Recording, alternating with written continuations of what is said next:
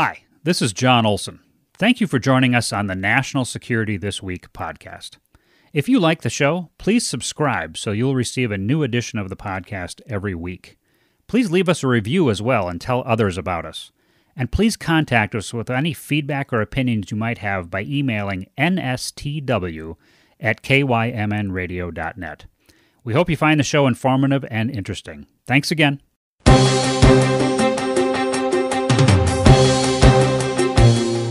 National Security This Week, a weekly look at American national security issues. And now, your host, Jon Olson. Good morning, everyone. It's Wednesday, January 26th, and you've joined us for National Security This Week. We get together here on KYMN Radio every Wednesday at 9 a.m. to discuss national security, and we're joined by guests from our local area, from around Minnesota, and from across the nation to help us explore American national security. Last year, I'd hoped to host a number of shows on, on how important space has become for American national security. And today, we're going to start a series of shows for the year 2022 that, are, that covers space, the Space Force, and how important space is for America's continued dominance in the military arena and for our economy. And I suspect you're really going to enjoy today's program. Our guest today is Professor David Burbach from the U.S. Naval War College. Professor David Burbach is Associate Professor of National Security Affairs and teaches the politics of U.S. foreign policy, space security, and international relations. His scholarly interests include civil military relations, defense planning, and the relationship between international security and technology, particular space and nuclear policy. Before joining the Naval War College faculty in 2007, he taught at the Army's School of Advanced Military Studies and also worked for several policy analysis and information technology organizations. Dr. Burbach earned a Bachelor of Arts in Government in, from Pomona College, then his doctorate in political science at the Massachusetts Institute of Technology, or MIT. Dr. David Burbach, welcome to National Security This Week. Good morning, Jon. Thank you for having me on today. And it looks like uh, on our Zoom picture here that we're sharing uh, that you are at home. Is that right? That is correct. I'm at my home in Providence, Rhode Island. All right, that's a beautiful area. I uh, I know it well. I, I spent a year at the Naval War College in Newport, so I'm very familiar with with Providence. Uh, so, Professor Burbach, I, I, often start the show by trying to learn a little bit more about our guests, uh, your background and whatnot. Uh, that said, you pursued a doctorate in political science from mm-hmm. MIT. What drew you to study political science? Sure, Jon. I'm happy to talk about that. I uh, I grew up as a Cold War kid, uh, and I actually, uh, in some ways, talk since we're talking about space today, it's uh, returning to my interest because I, as a kid, I wanted to be an astronomer or study planetary, study the planets. Um, but my interest in technology back in the early 1980s led me to get interested in things like nuclear weapons, rockets and missiles. You know, what why did we, what could this stuff do? And then that led to being interested in well, why do we have all them? Why, when might we use these these massively powerful weapons? And I got increasingly interested in the politics of of science and technology as well as uh, the, the, the science itself. So I uh, switched to uh, and well, and I guess the, the, the more prosaic answer is also when I got to college, I realized that I liked writing papers more than I liked doing my math homework, and at some point, it sunk in that that was a, a, bit of a minus if I wanted to be an astrophysicist. Uh, so I actually switched to study political science science and uh, went to MIT because that actually that's a as you, as you might expect for MIT, their political science department is particularly strong in science and technology. Uh, you know, has a, a, very strong national security studies program. Uh, so I went. I decided to to go in that direction. Uh, and uh, so spent the 1990s, uh, mid, mid, to late 90s at MIT, and then uh, about the last uh, 15 years now, I have been in the in the unusual, somewhat hybrid position of being a government academic. yeah. And your specialty areas of study and teaching, especially at the Naval War College, uh, what drew you to those specific topics, including space security? Sure. Um, you know, I've, been, I've done a couple of things, and you know, uh, to up a little bit with the end of the Cold War and then the focus on the uh, war on terror.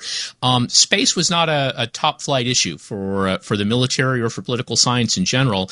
Um, I also developed a, a, strong interest in understanding the politics of foreign policy. Why did we? How and why did we make the decisions we made to get into wars, to organize our military in certain ways, to buy the weapons we did, understanding how public opinion fit into all of that, um, and and then especially since I began teaching for the military, um, uh, focusing specifically on what we call civil military relations. Mm-hmm. Um, how in a you know it, how in a democracy do we control and organize um, and relate to the military? Not not just at the let's we don't want to have a military coup level. I mean, no, nobody wants that.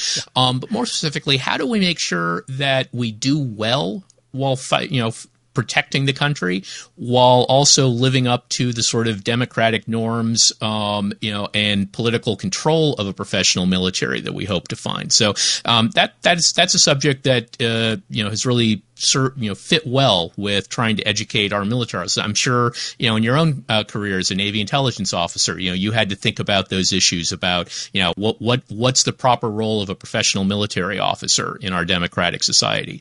Um, and space uh, has been, said has been a lifelong interest of mine. And as the war on terror has wound down, we focused more on issues with China and Russia as potential peer competitors. Um, this is you know space is really pretty rapidly moved up the the uh, agenda for the Defense Department. So yeah. I've been increasing the amount of teaching and research I'm doing in that area, and this this has really now become an issue of, of great attention for the country. Uh, and David, let me ask a quick follow up question on that. Um, a lot of the students that I've taught at, say, Carleton College or, or, or prior to that at Metro State University have an interest in that sort of that intersection of uh, studying mm-hmm. national mm-hmm. security issues and serving in a national security capacity. You happen to be somebody with a doctorate who teaches uh, in DoD at the Naval War College. What kind of advice would you give to students who are in college today who are maybe in the international relations track or policy or political science track in general? Uh, for how they can get into uh, service in the government in that capacity?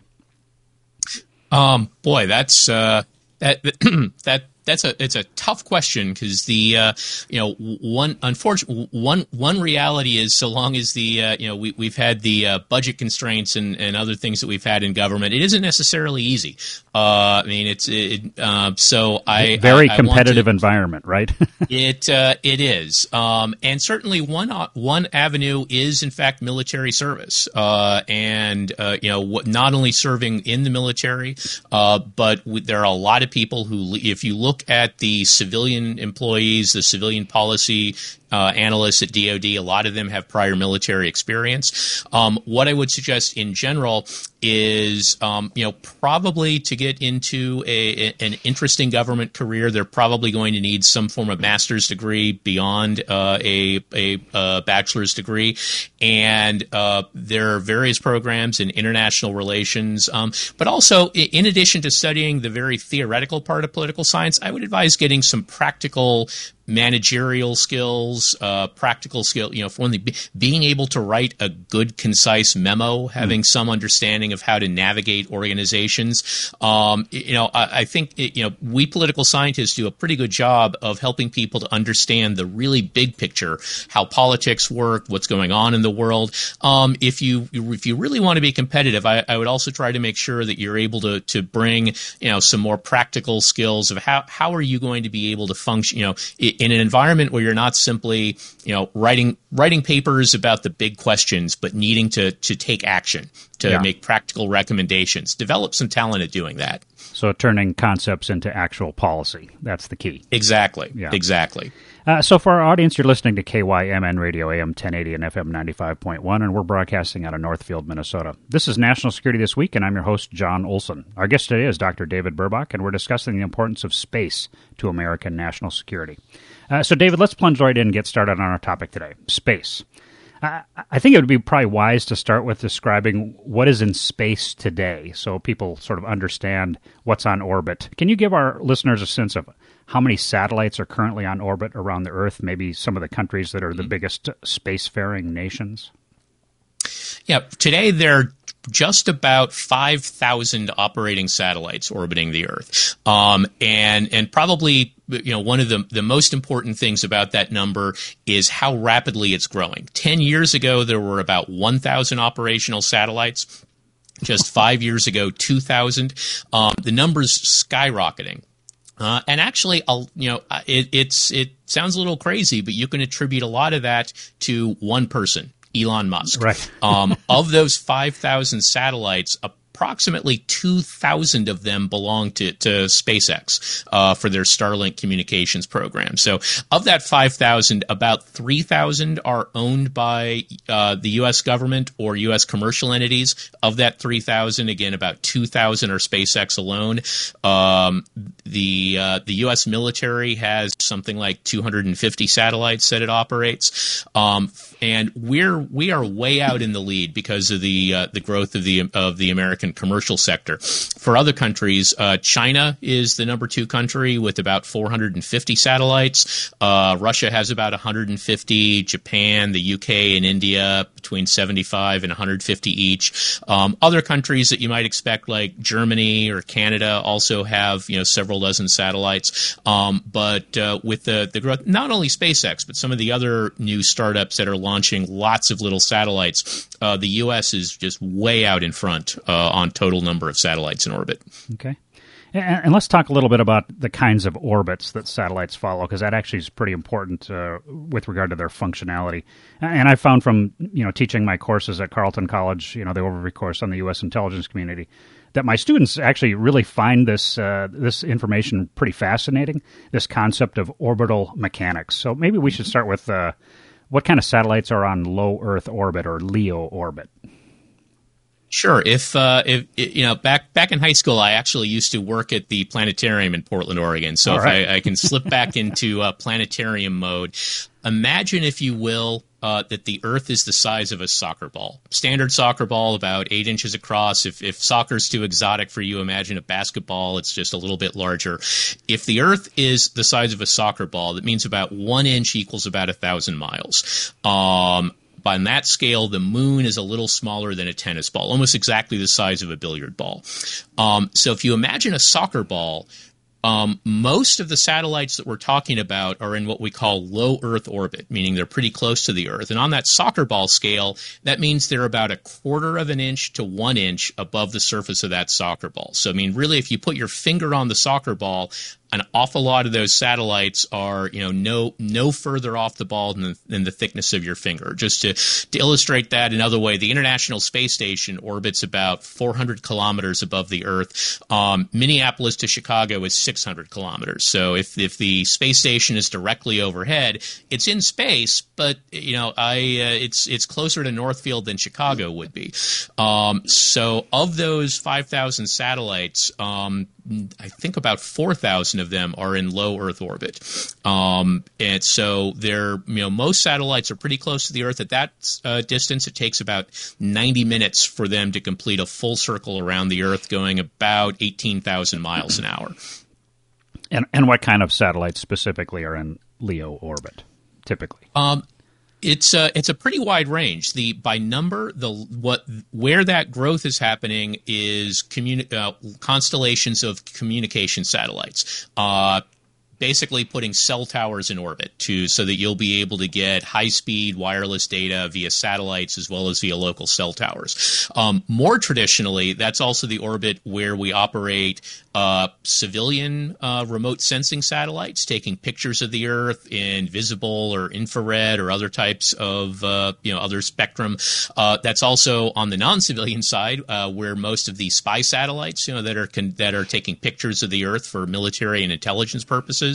Uh, you know various you know some weather satellites operate at low levels like that, um, and you know not you know we we can talk in a second about other types of satellites not that's not where GPS operates. That's not where like your DirecTV broadcast satellite operates. Um, but and human spaceflight almost always, you know, except for the Apollo missions to the moon, human spaceflight has pretty much all been in that relatively low orbit band around the Earth. Okay. so wh- why don't we go ahead and talk next about you know a geostationary geosynchronous orbits uh, you were touching on that just a minute ago what kind of satellites are located in this orbital area, and where is that orbital plane uh, specifically? Sure. There, there's a very special orbit uh, that we call geosynchronous orbit or geostationary orbit. Um, think back to that soccer ball. I mentioned that you know an inch off the surface, satellites are taking about 90 minutes to go all the way around. The moon uh, takes 28 days to go around. And as you move from close to the Earth to farther away from the Earth, orbital periods get longer and longer. Well, if it's 90 minutes close in and 28 days far out, there's a particular distance where it takes exactly 24 hours to go around.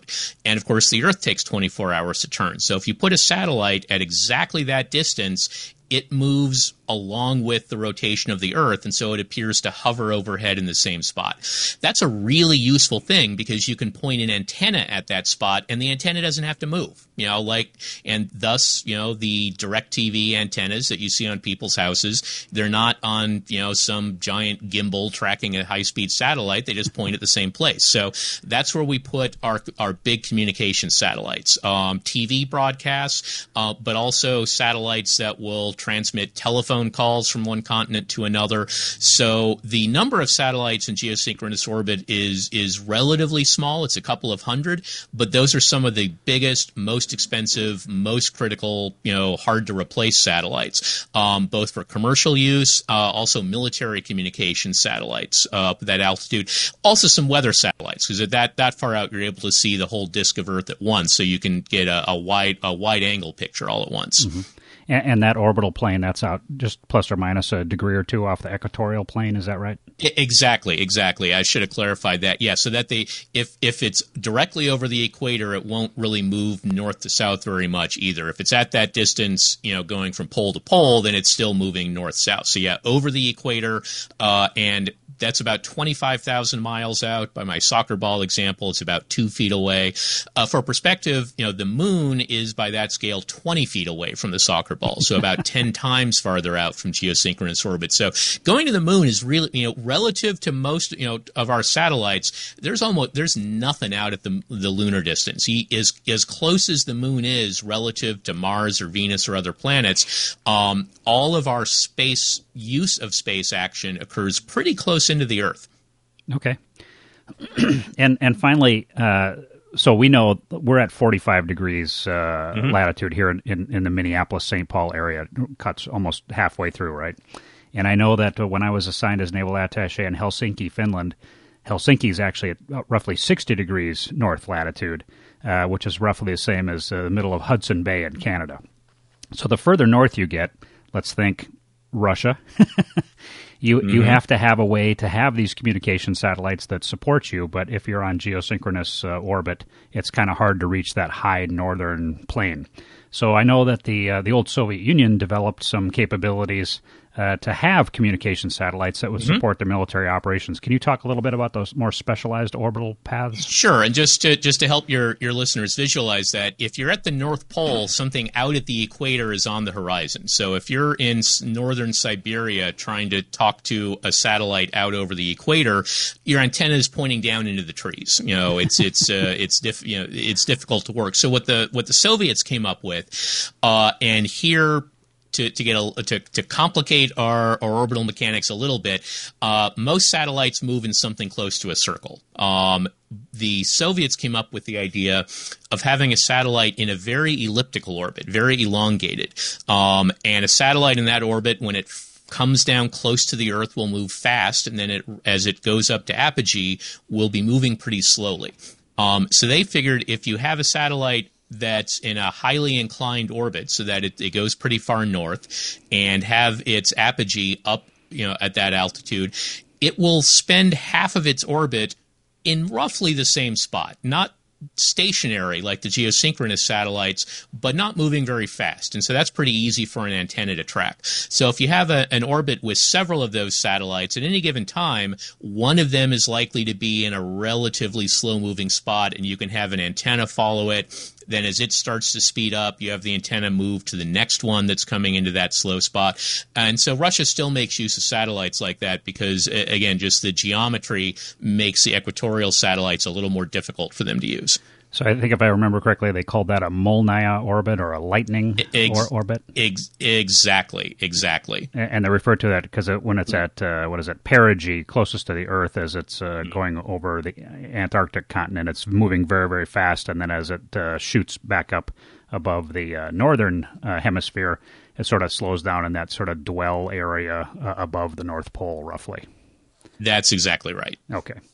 Uh, so, for our audience, uh, you're listening to KYMN Radio, AM 1080 and FM 95.1. This is National Security This Week, and I'm your host, Jon Olson. Our guest today is Dr. David Burbach from the U.S. Naval War College, and we're discussing the importance of space to American national security. Uh, all right, so continuing on with this discussion of uh, what's up in space, uh, Professor Burbach, let's talk a little bit about the hazards of space travel in the modern era. Can you tell us about the amount of debris that is in orbit today? How much junk is up there, and why is it so dangerous? Sure. Well, as an oh my gosh number, uh, there are probably several hundred million pieces of debris the size of a BB or larger. Uh, now, space is big, but 100 million is a lot. Let me. W- w- what am I talking about here? What's actually up in space? Well, as I said, there are there are several thousand operational satellites. There are probably a couple thousand more defunct satellites. Uh, you know, satellites will gradually lose altitude and re-enter. Even several hundred kilometers up, there's still a tiny bit of atmosphere that will very slowly cause drag, slow a satellite down. Up in geosynchronous orbit, that'll take hundreds of years. Uh, the space, you know, at, al- at, the altitude of the space station, they have to give themselves a little boost every few weeks or months, I think, to stay at the same altitude. So there are satellites that are left. Some have re-entered. Many are still up there. Um, there are also burned out rocket stages after they put a satellite in orbit. They're left. Um, there are pieces that fall off. You know, there are like you know things that astronauts have dropped when they were working on spacewalks and floated away. Um, and old satellites often blow up not because we want them to, but the, the you know if you think about how you know they warn you about how the lithium battery in your laptop if you mistreat it it can explode. Well, space is a difficult environment. So when a satellite's dead and it's warming up and cooling down over and over again, the battery might explode. There might be leftover propellant that leaks and causes an explosion. So actually a fair number of defunct satellites will break up on their own when something eventually goes wrong. Every now and then, satellites smash into each other and create thousands and thousands of pieces of debris. And there have been, not a lot, but there have been a number of cases of countries testing anti satellite weapons where they blow something up in space and that creates a lot of debris. So, what does that add up to? Uh, we're tracking about 30,000 pieces of debris that are several inches or bigger. Uh, and then again, probably hundreds of millions, you know, a millimeter or bigger. Now, why does this matter? Uh, if in low Earth orbit, if you're traveling about 18,000 miles an hour, worst case, if you have a head on collision, that's 36,000 miles an hour, or about 10 times the speed of a rifle bullet. Um, kinetic energy goes by the square of the velocity, so that's 100 times as much energy as a bullet of the same size hitting. So even something a millimeter is plenty to punch a hole in the thin aluminum skin of a satellite or a space vehicle something a few inches in size can you know can destroy a satellite pretty easily. So you know the every now and then the space shuttle would come back with you know little dings and dents where tiny you know even a fleck of paint would be enough to damage the tiles on the old space shuttle. Mm. Uh, and if the space station were to be hit by you know something the size of you know like a if an astronaut threw a wrench overboard and it came back and hit the space station you know years later you know that could easily punch a big hole in the side of the space station. Yeah. So so what you're talking about is very bad. In other words. Absolutely. We yeah. we do debris is you know space is big, but it's not big enough. So, if anybody out there in our listening audience wants to find a way to get uh, unbelievably wealthy, if you can come up with a way to clean up space, you will have solved a, a major challenge for the entire uh, human race. In uh, fact, okay. Uh, I will I will say on that the uh, head of Space Force the, uh, has actually said he would eagerly pay people by the by the ton to remove debris from space. like, figure it out. We we will write you a big check. Okay, get out your big magnets. Okay, so now that we understood a little more about uh, orbital mechanics and the challenges of operating in space today, uh, Dr. Burbach, let's let's dive into the national security ramifications of space, space operations, and our reliance on space, really for a wide range of uh, warfighting capabilities. Let's concentrate on that initially.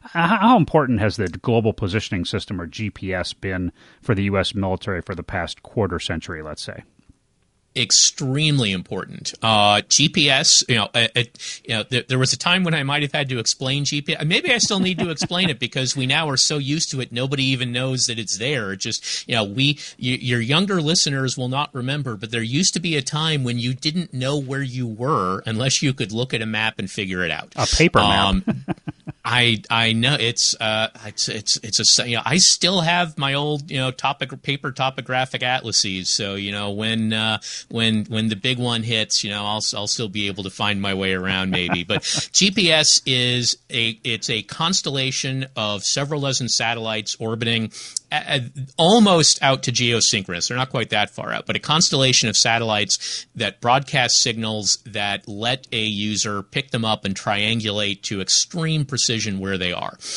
Um, that's huge because for military operations, knowing where you are, not just like, you know, which town am I near, but where you are to the level of a few feet, one way or the other, allows you to do things like lob a cruise missile and have it go directly, you know, choose which floor of a building you want it to come into uh, when it reaches its target and attacks something. Um, or it allows you to operate in all weather. I mean, the, uh, you know, it, if, if used to be, you know, before we had GPS, if you were out at sea on a ship and it was severely fogged in, you know, you could, you could be really good with a sextant navigating by the stars, but if you can't see the stars, you've got a problem. So, you know, know, you have a compass and you kind of figure out, well, we've been headed this direction at 10 knots for how long? I guess we must be about here. GPS means no matter what the weather is, you know where you are to an accuracy of a couple of feet we even are now able to use it so accurately that airplanes can land using GPS, even mm-hmm. without radio beacons on the ground. So this has been tremendously enabling, not only for all of us to be able to navigate with our cars, uh, to you know again have our com- commercial airliners now you know can be much more accurate, land in worse weather, and the military, which likes to do things like be able to operate at night, operate in bad weather, target weapons with extreme precision, um, it's it's been really revolutionary for both the civilian economy and for military operations. And and what other ways is uh, is space important to the U.S. military or for U.S. national security in general?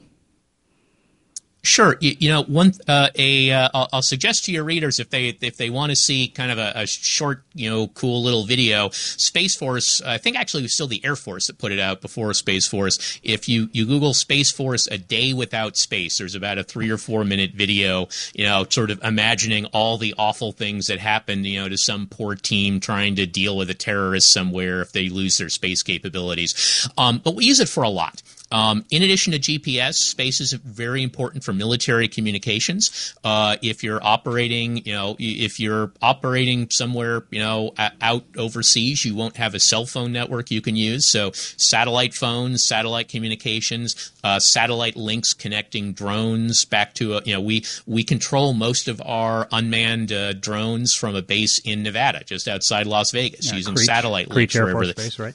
Exactly, exactly. Uh, so very important for communications, uh, defense weather satellites, um, but probably the the most the single most important historically has been we use space to spy on people. Right. Um, we use space to see what's going on. It was only two years after Sputnik that the U.S. first launched its first spy satellite because we had no idea how many nuclear missiles did the Soviets have? Where were their nuclear missiles? What kind of missiles did they have? And the uh, our spy satellites ta- told us pretty quickly, hey, they actually have a lot fewer missiles than we feared. Um, that was a good thing. You know, we they provide the ability to know are they getting ready to launch their missiles. We also have satellites specifically that watch for missile launches. They can detect the yeah. the flame, you know, the plume from a rocket taking off. So space has been absolutely essential to be able to know what adversaries are up to, uh, especially back in the day, you know, when the the Soviets were a very close society. I mean, we, we didn't even know where cities were located, and you know they they hid their maps so much. With space, we know what everybody is up to all around the world.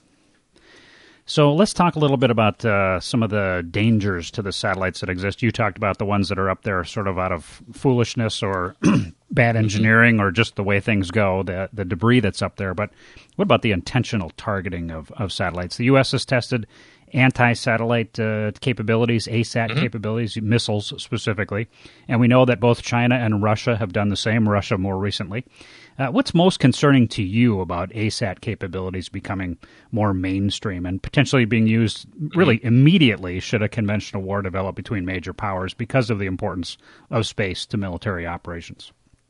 Sure, I'd, I'd, say two things, and you, you actually you've, you've touched on both of them a bit. One is simply the uh, as we've talked about the debris creation, where that one there you, your your listeners may have uh, seen in the news the Russians conducted an ASAT test in November. That alone create of those thirty thousand pieces of debris I mentioned that we can track. That test alone created more than a thousand new ones. So you don't have to destroy many satellites to really start increasing the amount of debris in space. Um, so you know, even on it, and of course, it doesn't matter whether it's in wartime or a test. Uh, you know, even if people start doing significant, you know, a, a large number of anti-satellite tests, that could make space really difficult. And so, if we have sort of an, you know, in the in the bad old days of the Cold War, uh, there were years where we did nuclear tests just to sort of show, well, you did three nuclear tests, so we'll do three nuclear tests. Yeah. Uh, if we if we did that with satellites, space would get pretty messy pretty quickly. The other one that, that you hinted at there is is uh, we often worry that space is, is what political scientists call offense dominant, mm-hmm. uh, meaning whoever strikes first, whoever goes on the offense probably gets an advantage. It's really difficult to defend a satellite from an incoming uh, anti satellite weapon. You can't put armor on it like a tank because it would be too heavy to launch. Right. So there's there's there's a very there's a real concern that there are strong first strike incentives and that can lead to instability where if i fear that things are about to go bad I want to, you know, I may think it's worth preempting and taking out your space capabilities before you have the ability to do that to me. So if space is really seen as as highly weaponized as as a theater to take the war into, um, it could be one where countries feel feel a need to go for to to be very quick on that trigger finger. Um, you know, when you're talking about war between nuclear armed peer competitors, that's uh, that's a worrying thing. I, am going to follow up on that uh, in, in, a little bit, but one of the things I think we should talk about, you've mentioned a little bit, uh, is uh, sort of a, a rather sizable uh, development in American national security interests, especially with regard to space, and that's the creation of what is still a relatively new U.S. Space Force. So, first, uh, let's what is the U.S. Space Force? Can you explain that to, to our listeners? Sure. The uh, Space Force, it, it, it's both an extremely important and new development, but in other ways, it's it may be a little less than it appears. And the way that it's new is we organize our military into distinct services. You're, uh, you know, the Army, Air Force, Navy, Marine Corps. Um, and creating a new one is a really unusual thing. Uh, the Air Force was created in 1947. Uh, the other three have been around to a rough approximation since the beginning of the country. So to create a whole new service, meaning that the people serving in Space Force, you know, they they're not an Air Force or an Army, you know, they are Space Force officers now with their own uniforms. You know, they'll eventually have you know their own fight song and their own medals, and the, you know any anyone who's been in the in the military will know there, there's a lot of emphasis put on you know th- things like uniforms and challenge coins and you know heraldry. Uh, I mean that that that's you know that's the relatively silly and easy stuff. Um, so this is this is what, uh, the biggest change in U.S. defense organization really since the creation of the Air Force. Um, now, what is not so new about it is mostly Space Force takes what we already had for space, mostly from the Air Force, and puts it into this new service. So it is not the case that three years ago we didn't have anything in space and now we have like space battle cruisers run you know most for most people in space force they mo- you know something like you know the vast majority were air force so mm-hmm. an air force officer who used to operate gps or work at the Cape Canaveral launch base or you know did surveillance to see what others were up to in space mostly they took off their air force uniform and have now put on space force uniforms the intent of the change, though, is to to create more focus on space. Um, and Jon, as a former Navy officer, you you will be familiar with you know services tend to have communities that dominate. Yep. Uh, as an intel officer, you probably did not feel like you were in the dominant community. Definitely not. Uh, you know, absolutely not. And the Air Force was seen as it was, you know, run by fighter pilots. You know, yeah. for the, the last several decades, the, the the real dominant focus of the Air Force has been on tactical aviation. Mm-hmm. Uh, in the early Cold War, bomber pilots. Um, not so much space. Not that they, you know, didn't care, but the the sense that developed was that as China and Russia were investing in space, that we didn't have enough focus and that creating a separate service would really create a, a core institution, core of people in the U.S. for whom everything they did every day was space and that they would be more focused in developing new technology and operating it in, in you know, uh, spending, you know, spending money wisely. So that, that was the bureaucratic impetus for this creation. And and what kind of capability is Space Force bringing to bear in support of American national security? And in other words, you know, can you talk a little bit, maybe not super detailed, but just sort of in general, mm-hmm. how is Space Force organized, and what missions do they perform, or will they perform? And and my understanding mm-hmm. is that much like the Marine Corps is in the Department of the Navy, U.S. Space Force is in the Department of the Air Force. Is that is that correct too? That's correct. Let, let, me start on that part first. Yeah, th- this was an area of debate. Should Space Force have its own, not only a separate service, but its own department with its own civilian secretary of the Space Force? The decision was to go more like the Marine Corps. And in fact, the Air Force will provide a lot of the support functions. Space Force will not have its own medical corps. It will not have its own JAGs, the military lawyers. Uh, a lot of those support, in order to, to keep the Space Force, you know, rather than duplicate Mm-hmm. Uh, the decision was they'd rely on the Air Force for a lot of those support capabilities. Uh, there, there is not yet a. There's not going to be anytime soon a Space Force War College. Uh, you know, if they open one of those, you know, I'll you know think about what depend. You know, w- whether they open it in Alabama or Colorado may matter a little bit for whether I'd want to go. I'm, I'm kind of a dry weather and mountains guy more than more than I am warm and humid. So we'll we'll see about that. Uh, in terms of the mission areas for Space Force, uh, there are a couple of things they do. Um, um, one is what they call space domain awareness, which means knowing what is in space and what is it up to. Uh, they have a lot of tracking radars. They, you know, they're responsible for knowing what's in orbit and, and not just what's what's in orbit, but figuring out what what are the capabilities of other countries' satellites. What are they trying to do with them? Um, they also operate uh, and provide space support to the rest of the services. So Space Force runs the GPS satellites, uh, the uh, the communication satellites, the the the the decision that was eventually made was they don't actually operate the reconnaissance satellites. There, there's an organization in the intelligence community called the National Reconnaissance Office. They operate the spy satellites, and those were not given to Space Force. Uh, and then Space Force uh, is in charge of uh, defending, sat, you know, uh, defending satellites from adversary attacks, and potentially engaging in offensive counter space operations. That is, if we want to uh, damage or disable adversary satellites. We do have a few ways of doing that that we've acknowledged. They they've shown they have a they have a big uh, radar, you know, big dish on a truck that they uh, have acknowledged can be used to jam enemy communication satellites. Uh, we the as to certainly not on any kind of open basis, and I, I think that's correct. We actually don't have any anti satellite weapons that we have in the inventory ready to go. We have tested them. We thought about developing them in the 1980s. Um, I have no doubt we have the technology to, to do that, and some of our ballistic missile defense missiles could be used against some satellites. Um, Space Force does not have anti satellite weapons per se, and especially you know, their, their recruiting commercials may give you a different impression, but Space Force does not have astronauts. It does not have battle cruisers, you know, zipping around in space firing lasers at, at enemy satellites. Uh, you know, basically they you know they in fact space force doesn't really have any pilots uh, they probably have a few i'm sure they have some aircraft they use to move their vips around um, but it's really technical people you know uh, doing a lot you know operating satellites um, developing new technologies, you know, thinking about d- defensive and offensive operations with robotic, you know, robotic systems, uh, anti-satellite weapons. But Space Force does not have spaceships or astronauts. So their recruiting is probably going to be very heavy on the technical side, engineers, physicists, uh, that kind of thing.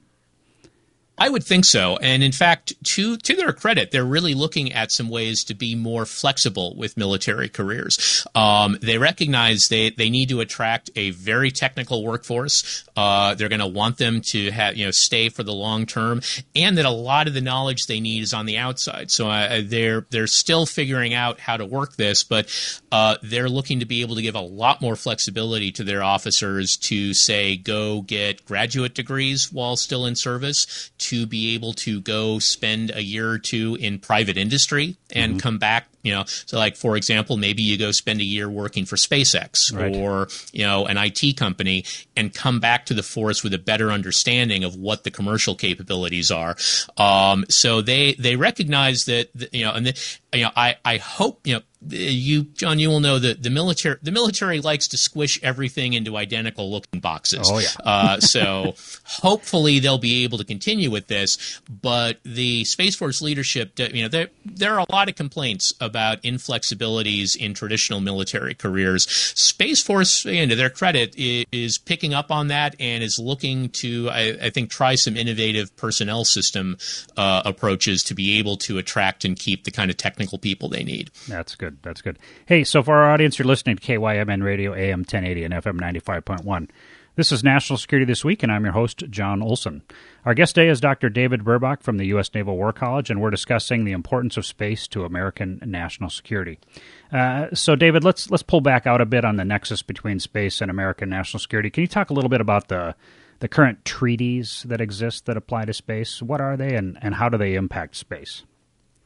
Yeah, space is, is not entirely the uh, the you know the an ungoverned wild west. We actually do have some international law governing space. Um, some of it looks a little bit like law for the high seas, and and actually the the real model that people thought of was how we manage Antarctica. Mm-hmm. Um, back in the 1960s, the late 1960s, uh, all the major countries agreed to something called the Outer Space Treaty with some fundamental principles. Um, most importantly, they agreed nobody can claim territory in space.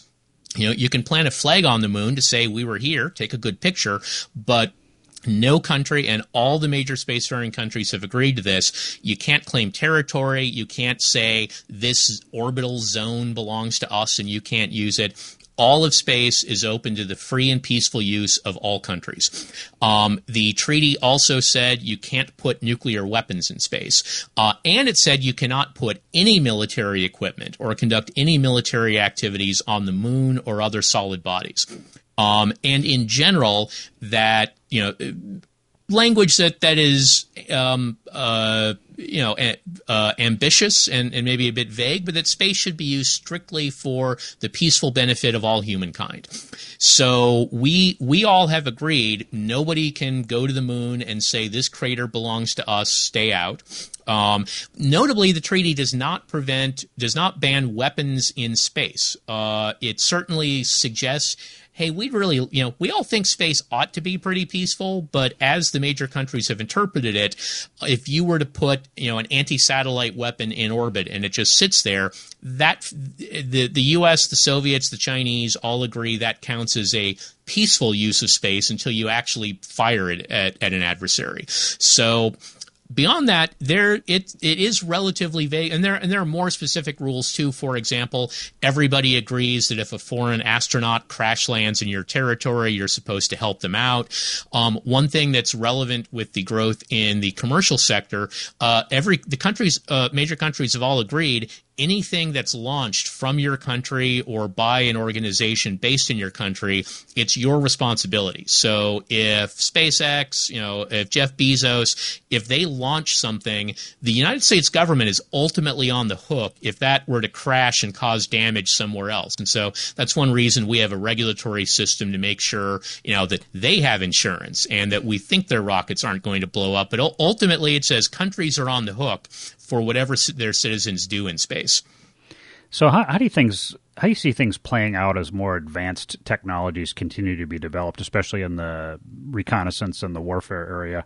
Uh, new defense related technologies, uh, maneuverable reentry vehicles, uh, hypersonic uh, delivery capabilities, uh, directed energy weapons, those kind of things, mm-hmm. Uh, space planes.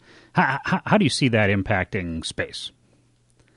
Um, boy, a lot to talk about there. And one, one, one place that I'll start is just to mention we often talk about there being a dual use dilemma for mm-hmm. space, mm-hmm. meaning that almost any technology that's useful for civilian applications has direct military applications. And, and probably the best illustration of that is it is, you know, when SpaceX launches a capsule to the space station, or puts a Space Force satellite in orbit, they're using exactly the same rocket. They're Falcon 9. Um, you don't know if somebody's building a new rocket. Uh, is it going to be for a space hotel, or are they going to launch, you know, a laser battle platform? Who knows? Uh, likewise, you know, one an area of technology that's growing rapidly on the civilian side is interest in uh, robotic satellites that can rendezvous and then refuel or repair commercial satellites mm-hmm. um, to get more use out of them. Well, the dual use problem there is if I can rendezvous with your satellite and refuel it, I could instead of having a refueling probe, I can have like a big pair of garden shears and I could rendezvous and cut your solar panel off, or a can of spray paint and I paint over the lens on your spy camera. Uh, so and and we you know this is a you know this is a real issue where the Chinese and the Russians point the the uh, space force I guess now has a small space plane uh, the X thirty seven looks like a miniature space shuttle. They point at that and say well, we think this has military use to, you know, maybe you're going to grab one of our satellites. Uh, we say it's just a, you know, to take technology up in space and test it out. We point to, you know, we, I, I have seen us cite the robotic arm on the Chinese, on the new Chinese space station, like the space shuttle had an arm or our space station has one and say, ah, well, that's technology that could be used to grab and disable a satellite. Well, you know, so everybody gets very suspicious of new technology because anything probably has a military use. Uh, so, what are some of the things to look for? Um, actually, one that I'll point to beyond some of those technologies is simply the, the, growth of the commercial sector, where there's a explosion in surveillance capabilities from the private sector. Lots mm-hmm. of you know when you see satellite photos of some like if you remember the uh, that ship that got stuck in the Suez Canal, we all right. you know we had all had detailed satellite photos you know the next day nothing happens on Earth now that commercial companies, including non-American commercial companies, right. they can provide you detailed imagery, radar scan. So one thing we have to, to think about on our military side is everything we do is being watched and watched by people who won't necessarily stop watching if we ask them to. Right. uh, and that that's a that's a different way of, of having to operate. It also works well for us because I, I, frankly I think we're more used to that than some of our adversaries. Um, you know, we're we're just a more open society. Uh, in terms of some of the other technologies, um, you know, uh, I, am not sure space. You know, other I'm not sure space planes actually change all that much. Uh, you know, it's it does, and I think we're getting some use being able to. It, it's convenient to be able to take stuff up and test it and bring it back. Uh, and uh, you know, but I'm I'm not you know I'm not sure that that I would point to that as a big change. You mentioned hypersonics and maneuvering uh, reentry vehicles for missiles. Um, in some ways those aren't necessarily like technically we wouldn't consider those space weapons because they, they don't go into orbit and hang out in space. The the outer space treaty interpret because nobody wanted to give up their long range nuclear missiles we and the Russians and the Soviets and the China you know everybody agrees that a ballistic missile going through space is not actually in space. It's a bit of you know legal you know maneuvering but you know no nobody wanted nobody wanted to give up their missiles. So uh, technically, we don't count those as space weapons, but what they do create is, you know, making it more difficult for the U.S. to possibly intercept and defend the country from incoming adversary missiles. Um, I'm I've been pretty skeptical of our missile defense capabilities. I mean, we we've you know for short range missiles like we just saw in the Persian Gulf, we've got some real capability. Uh, for say modern Russian ICBMs, uh, I, you know, I, I I would not. You know, let me put it this way: I would not want to count on all the nuclear bombs being intercepted. You know, I, would rather avoid them coming at us in the first place. What both the, the, Russians and the Chinese are doing is exploring these, you know, new technologies that'll make it even more difficult uh, to track and intercept. So I, you know, I, I think the big takeaway is if you thought missile defense was going to get us out of the risk of nuclear retaliation, I'm skeptical that we're actually going to get there. Yeah, and I, I don't think the like ground based missile defense is really designed for a major nuclear exchange between the U.S. and mm-hmm. Russia or the U.S. and China. It's really more about you know defending against small numbers of missiles launched from say North Korea or Iran or something like that. Exactly. Uh, so you mentioned Russia and China. Uh, and impacts to our deterrence strategies. What kind of capabilities are the Russians and Chinese working on specifically that kind of undermine undermine our traditional thoughts about deterrence? Uh, well, look, uh, a couple of things, and you know, the one thing that's very clear is both Russia and, and, this goes beyond just space. They are both absolutely determined, as as I would be if I were one of their strategists, that under any circumstance they want to be able to uh, retaliate against the United States with nuclear weapons if they if you know so they they want to be in a position where they think the U.S. can never get away with a disarming first strike on them, and that motivates motivates a couple of things. I mean, Putin has talked about what sound like some crazy new weapons, like an intercontinental underwater torpedo with a 100 megaton bomb, like it, you know, quietly goes across the Atlantic, you know, and then goes up to New York Harbor and sets off a giant nuke, or nuclear powered nuclear nuclear ramjets. Like, um, imagine, you know, something the size of a nuclear bomb uh, of a bomber, but it's got a nuclear reactor as it flies through the atmosphere, flying at Mach 3 intercontinental range. Um, we actually thought about building that in the 1960s ourselves and decided, uh, you know, that's like, does anybody even want to be around when you hit go on the test of that thing? yeah. Well, the Russians actually they they tried testing something like that about two years ago, and the, the apparently the reactor blew up when they fished it out of the water, and it actually injured or I forget if it injured or maybe even killed a couple of their engineers. Um, but the the Russians, I, I think they're signaling, you know, we, we're you know we're we are going to do whatever it takes to be sure that we have a technology that we think will get around. You know, you won't be able to preemptively destroy our missiles. You won't be able to to shoot them down, and that's similar. You know, the Chinese too recently tested what we call a FOBS, uh, FOBS, fractional orbital bombardment system, uh, which simply means that instead of going, you know, the short way like a cannonball from China, I it would be a, sort of across the Pacific to the U.S., they tested going the long way around, putting something in a partial orbit and then deorbiting it to come down, which, if you imagine a, uh, in, in wartime, would mean it would come up over South America from the south where we don't have warning radars, we don't have missile defenses. Um, again, I I have not been somebody who thought, well, I'm not worried about all these nuclear weapons because we have defenses, because we really don't have much in the way of defenses. But what I think they've both signaled is even if you were to rapidly expand your convent your traditional mil- missile defenses, we're ready with other technologies that would neutralize you. So don't you know? Let's not get in a defensive race. You're not going to be able. You know, nobody's going to get out of what you know what, what, we've long called mutually assured destruction. Yeah. So that, I think that's really the calculation that's being made in both Moscow and Beijing is that there's this uh, desire to maintain that mutual assured destruction mm-hmm. uh, deterrence factor, uh, and they see us advancing, we see them advancing, both those, both Russia and China. Uh, so these these new technologies could be destabilizing if we're not in constant communication with each other, right? The value, the value of diplomacy. mm-hmm. Absolutely, and yeah. for a space angle there, you know, a, a real worry that both Russia and China would have is if we if and you know we too, but they they particularly fear the U.S. might try and take away their space cap- their space warning capabilities. Mm-hmm. Uh, you know, the if we were if the Russians lost their missile warning satellites because we disabled or destroyed them, uh, so they didn't know American missiles were coming until they were much closer and showed up on radar.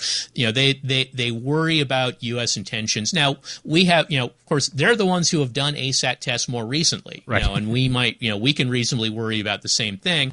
Um, so in the Cold War, we we actually, you know, we sort of recognize that that going after, you know, on the one hand, if you attacked a missile warning satellite before you were really about to push the big red button, you might trigger a war you didn't want. On the other hand, if you really were going to push the big red button, it would be useful to take out those satellites, and that that's a, a basic dilemma that we faced all through the Cold War, you know, and still if we worry about that. Yep.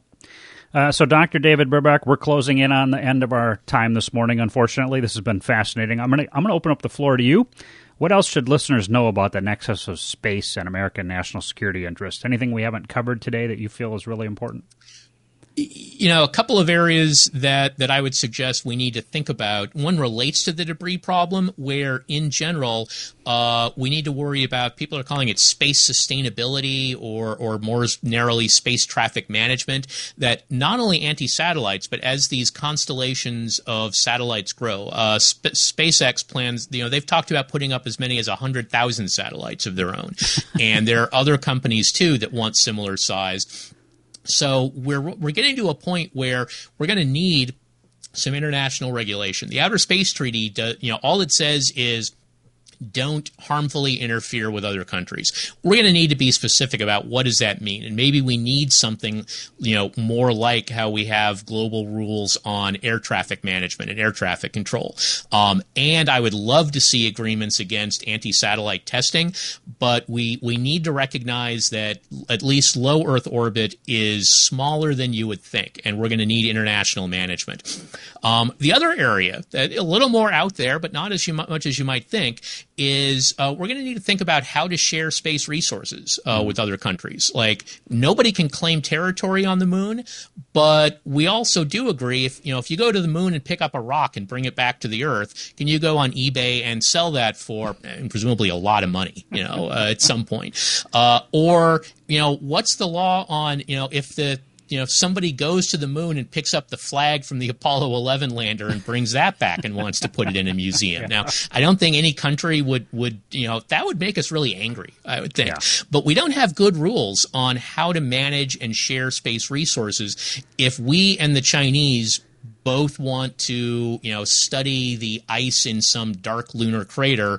Um, how do we manage it if there's, you know, if, if we're both there and we're going to get in each other's way? How do we manage that? And we are actually NASA and the U.S. State Department have been, uh, you know, looking, and have been trying to do more diplomacy on that, and that's a good thing. But you know, it's it's not as far out as you might think that we'll have to worry about that. Yeah, I, I, I agree. And just for my own knowledge, it's always been my impression that the Vice President of the United States generally has been the point person in the U.S. government for leading space policy. Is that still rough, roughly true? You know, it very. We had the that has often been the case. Some presidents have not really followed that model. Uh, Joe Biden has continued having a VP led National Space Council. So that, you know, I, I, don't get the sense that Vice President Harris is as space interested as VP Pence was. I mean, he, he, and a lot of it comes down to the personality of the VP. And Pence, sure. uh, also Dan Quayle back in the uh, H.W. Bush administration were actually pretty, in, you know, really took that role and ran with it. Uh, okay. We'll see what, what VP Harris does. Yeah.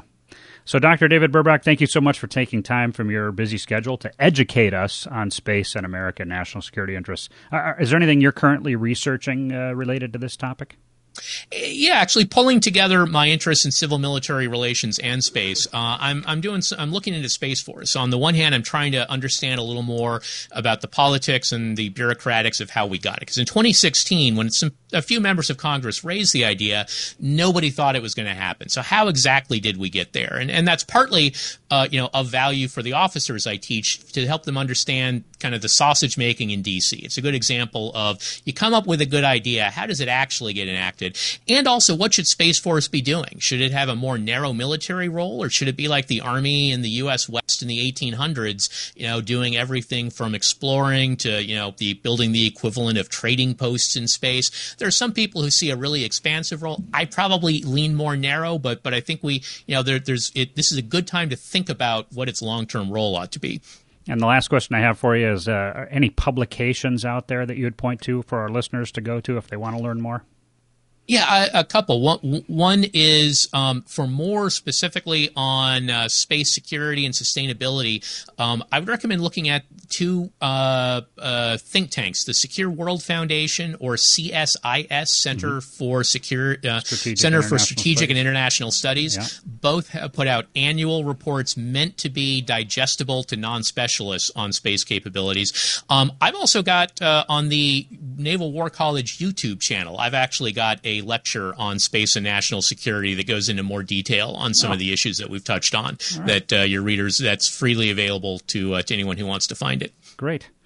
Well, Professor David Burbach, thank you so much. Really appreciate your time today. Thank you so much for having me, Jon. Have a good day. And that closes this week's edition of National Security This Week. We're on KYMN Radio, AM 1080 and FM 95.1. I'm your host, Jon Olson. Thank you for joining us today and look forward to sharing time with you again next Wednesday morning at 9 a.m. Uh, before we sign off, I'd just like to remind our readers, or our listeners, excuse me, uh, that uh, two weeks ago, January 11th, uh, my co-author David Bruns and I launched our, our fifth novel together, Command and Control. We now have over 100 reviews on Amazon uh, for that novel, and our next book in the in the trilogy, uh, Counter Strike, launches on February 8th. So it's coming soon to a bookstore near you. Thank you for listening to National this week here on KYMN Radio. Have a great finish to your week, everyone. Take care.